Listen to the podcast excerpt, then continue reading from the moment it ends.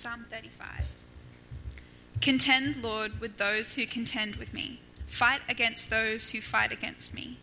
Take up shield and armor, arise and come to my aid. Brandish spear and javelin against those who pursue me. Say to me, I am your salvation. May those who seek my life be disgraced and put to shame. May those who plot my ruin be turned back in dismay. May they be cut like chaff before the wind, with the angel of the Lord driving them away. May their path be dark and slippery, with the angel of the Lord pursuing them.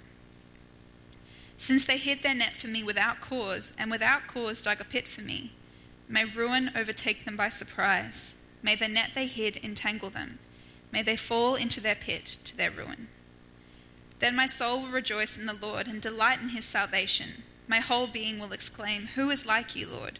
You rescue the poor from those too strong for them, the poor and needy from those who rob them. Ruthless witnesses come forward. They question me on things I know nothing about. They repay me evil for good and leave me like one bereaved. Yet when they were ill, I put on sackcloth and humbled myself with fasting. When my prayers returned to me unanswered, I went about mourning as though for my friend or brother. I bowed my head in grief as though weeping for my mother. But when I stumbled, they gathered in glee. Assailants gathered around me without my knowledge. They slandered me without ceasing. Like the ungodly, they maliciously mocked. They gnashed their teeth at me.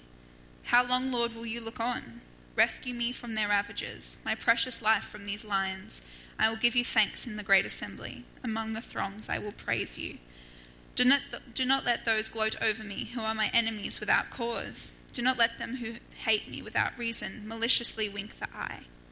They do not speak peaceably, but devise false accusations against those who live quietly in the land.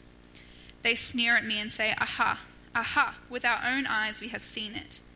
Lord, you have seen this. Do not be silent. Do not be far from me, Lord. Awake and rise to my defense. Contend with, for me, my God and Lord.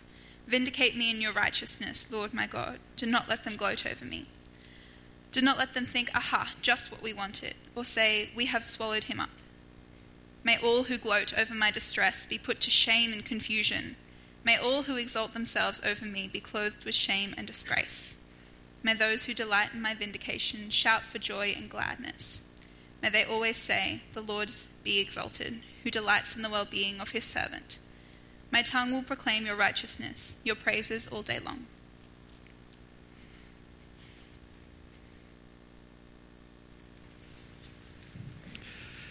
Well, thanks, Chloe, for reading Psalm 35 to us. One of the Psalms that leads us into John's Gospel, that's quoted in John's Gospel, the series that we're going to begin in two Sundays' time here at Creek Road.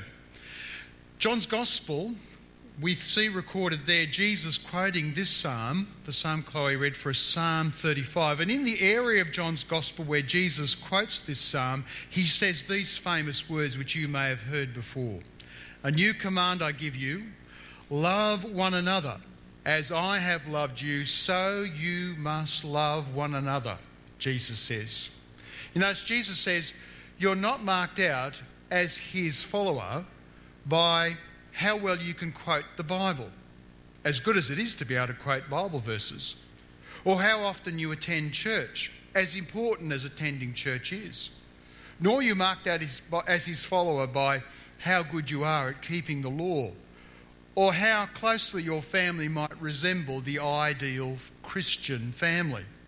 No, says Jesus, you're marked out as, as, his follower in this way. He says, By this everyone will know that you are my disciples if you love one another. Jesus says it's a life of love shaped by His love that marks you out really as being His follower. This is Corrie Ten Boom. Ten Boom family came from Holland.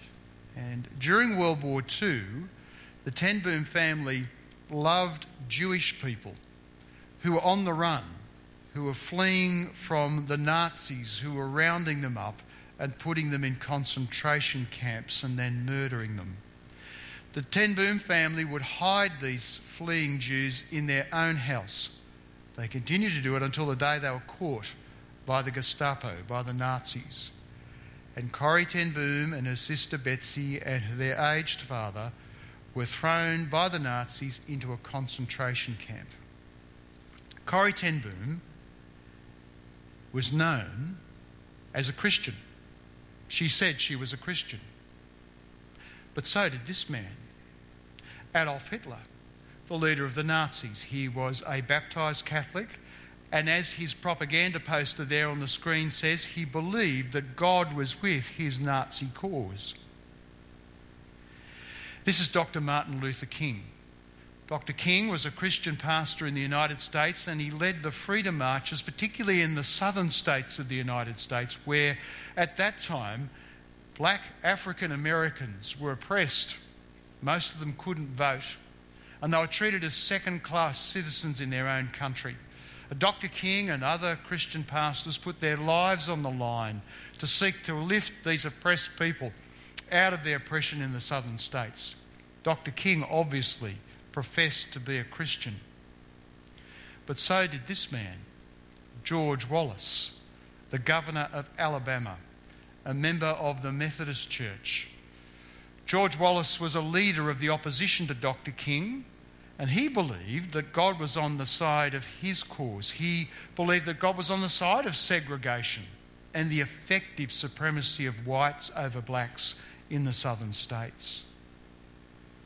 Jesus in John's Gospel, the Jesus who quotes the psalm that Chloe read for us a moment ago, Psalm 35, Jesus in John's Gospel talks about two different love centres that affect our lives. Our lives are either centred on one love or the other. Jesus says in John's Gospel, in John 15, if you belong to the world, it would love you as its own. You could be centred on the love of this world, wanting and craving its love and letting that love shape your life. Or, Jesus says, as I have loved you, so you must love one another. Alternatively, you can be centered on God's love in Jesus, and that will shape your life. This diagram, this picture from Dr. John Warlow shows. Our true relationship with God will not only shape the way we view ourselves, it really will shape the way we relate to others. The true nature of our relationship with God will be seen in our relationships with others. How does that work out for you in life? You know, as I reflect on my life, one of my life's big challenges has been getting the so called work life balance, the family job balance worked out.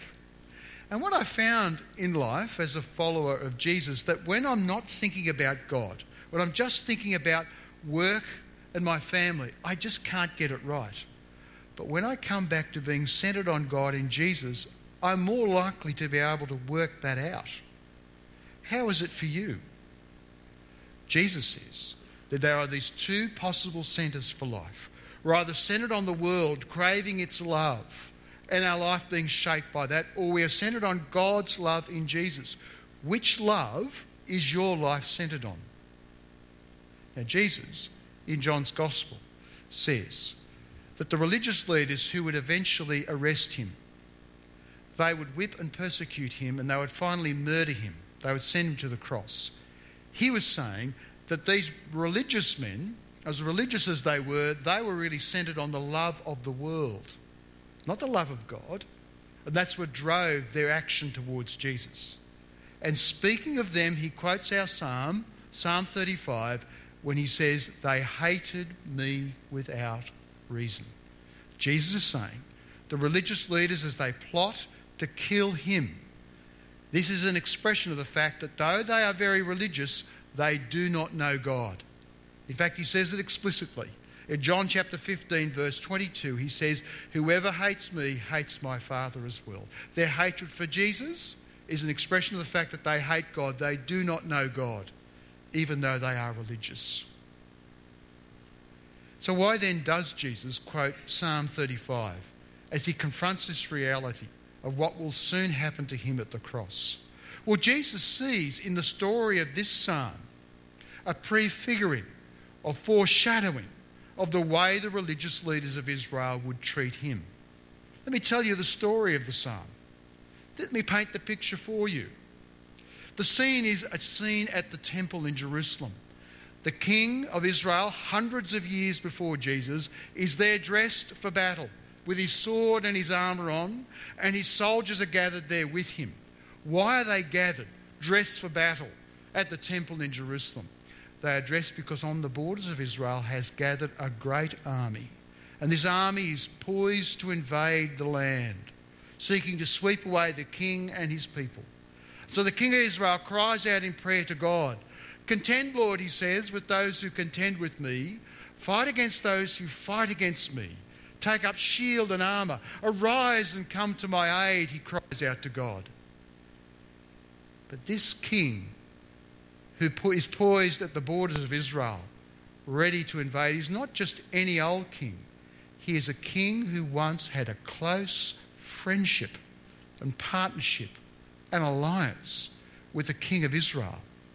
The friendship was so close that when that king was ill, the king of Israel had prayed to God for him as one would pray for a close relative. He says in the psalm, Yet when they were ill, I went about mourning, as though for my friend or my brother. And now this one, for whom, whom he had treated as a friend or a brother, is poised at the borders of Israel, ready to invade and sweep the king from power and demolish his land and people. And so the king of Israel cries out to God with his soldiers by his side Rescue me from their ravages, my precious life from these lions. What makes it even worse, more galling for the king of Israel, is as this foreign king tears up the peace treaty with the king of Israel, he is spreading lies.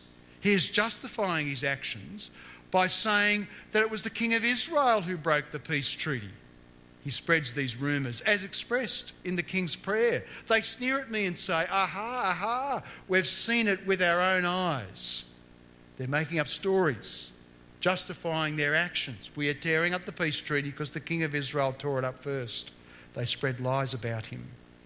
And so the king of Israel looks up to God here at the temple and cries out to God and says, Lord, you have seen this. Do not be silent. Awake and rise to my defence. He pleads to God in his hour of distress. Do not let those gloat over me, who are my enemies without cause. They devise false accusations against those who live quietly in the land. See, this is the story of Psalm 35. One king poised at the border. He has torn up the peace treaty with the king of Israel. He has no thought for God, and therefore he feels entirely justified to tell lies and to plot against the king of Israel and destroy him. But this king of Israel trusts in God. So he comes to the temple with his soldiers and he looks to God and he asks God to deliver him in the hour of his need. See, the psalm, Psalm 35, pictures what Jesus will take up in John's gospel. The true nature of a person's relationship with God will not only change their view of themselves, it will, in fact, the true nature of that relationship, whether they see themselves as religious or not, will actually change the nature of their relationships with others. And this king in Psalm 35 trusts in God, as he says in verses 23 and 24. He cries out to God, Awake and rise to my defence. Contend for me, my God and Lord. Vindicate me in your righteousness, Lord my God. Do not let them gloat over me.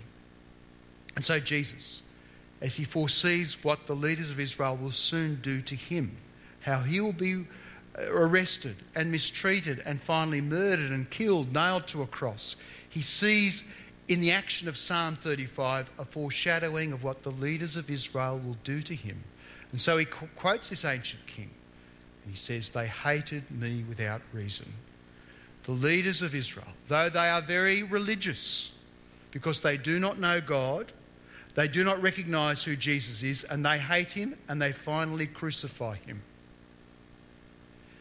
If you've been watching the news or getting it on the internet over the last week or so, you would have noticed that David Bowie passed away uh, two days after his 69th birthday. And this weekend, uh, the last album that he released is uh, topping the charts all around the world.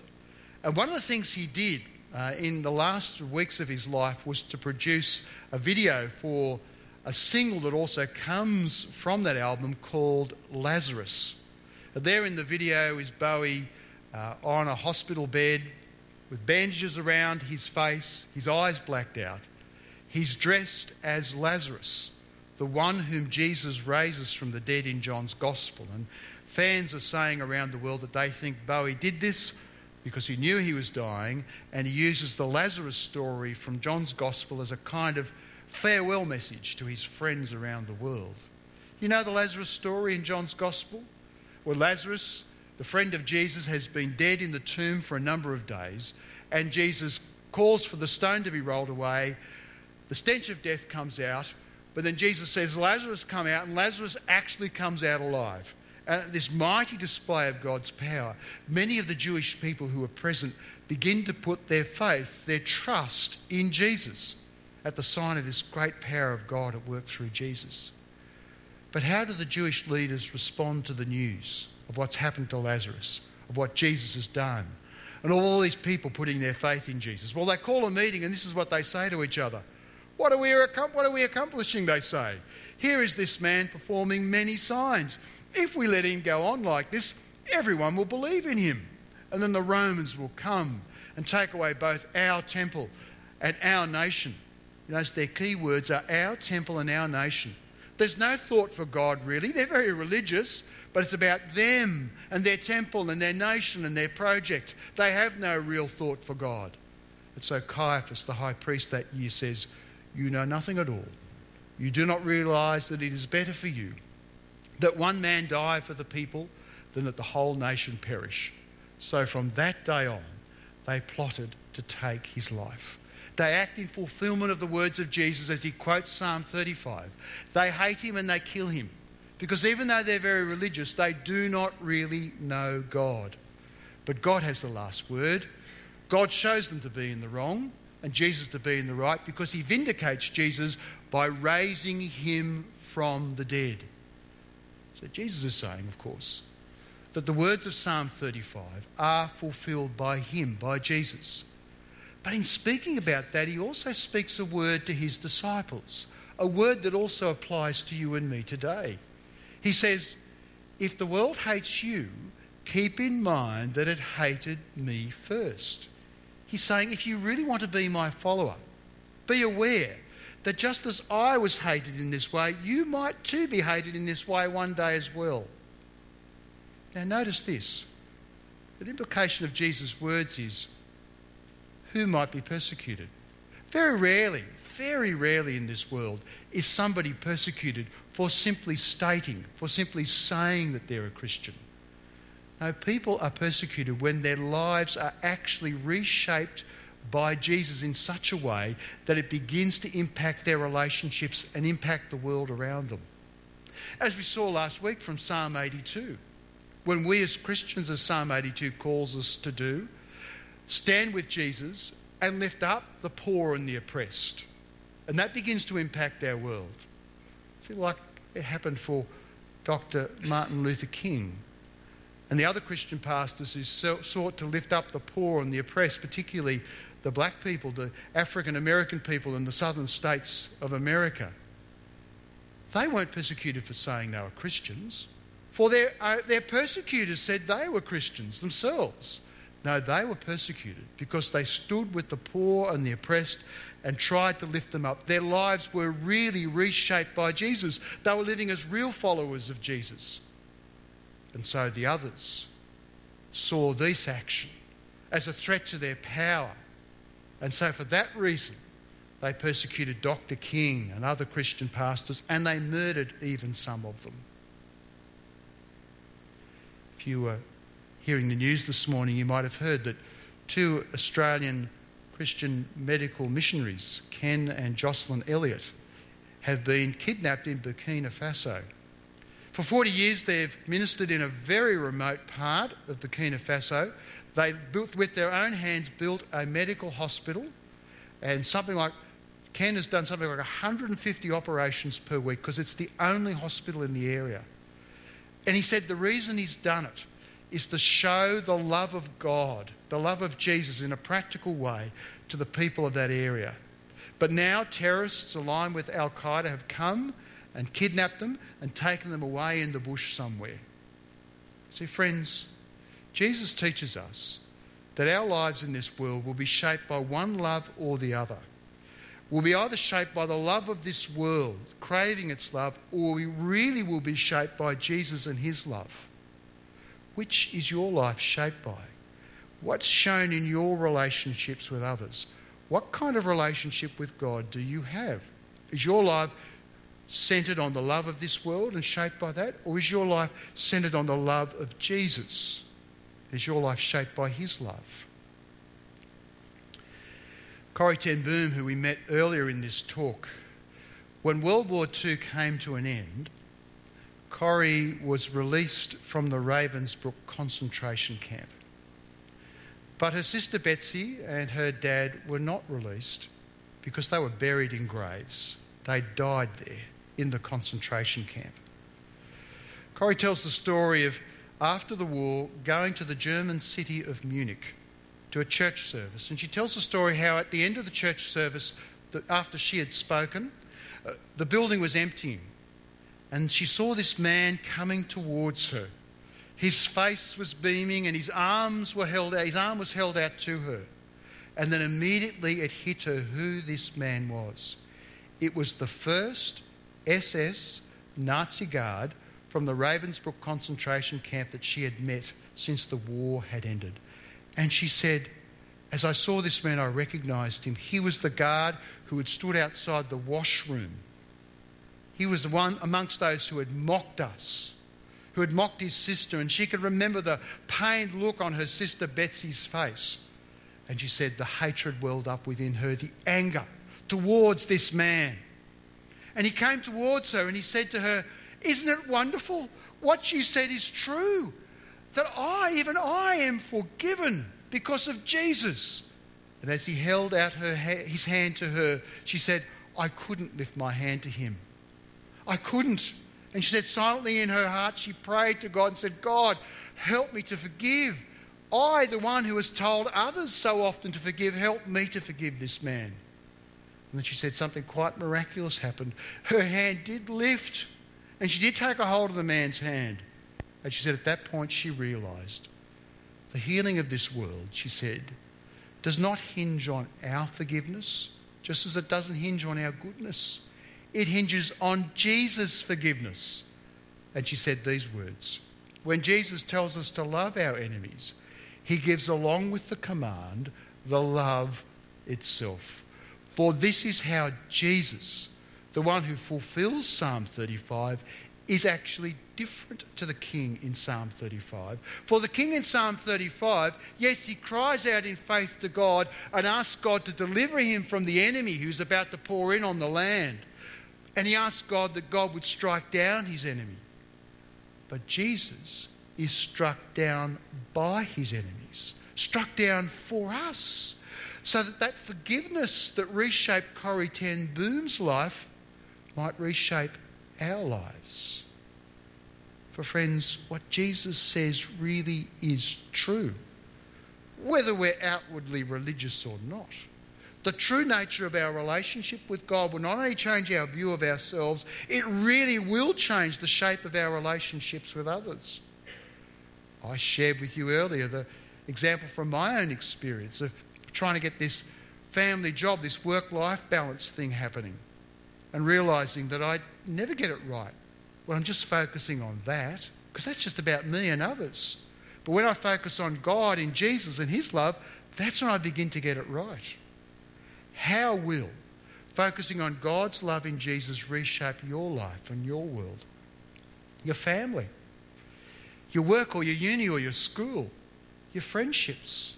See, how will realizing that you shouldn't be shaped by the love of the world and craving its, its love, but instead being shaped by the love of God in Jesus, how will that reshape your family? How can you love your family without worshipping it?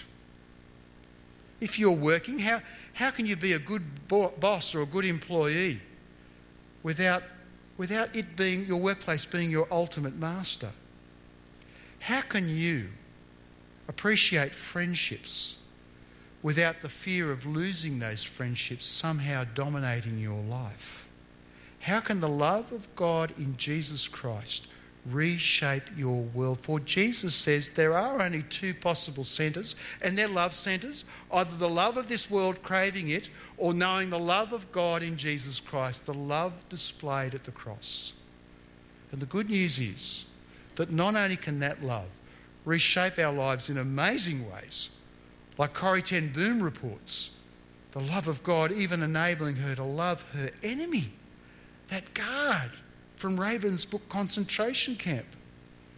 Or the love of God, doubtless, that, that Ken and Jocelyn Elliott tonight, somehow, somewhere captive in the bush in Africa, taken away by Al Qaeda affiliated terrorists. I'm sure those Christian people will be seeking to show the love of God to those terrorists in some way.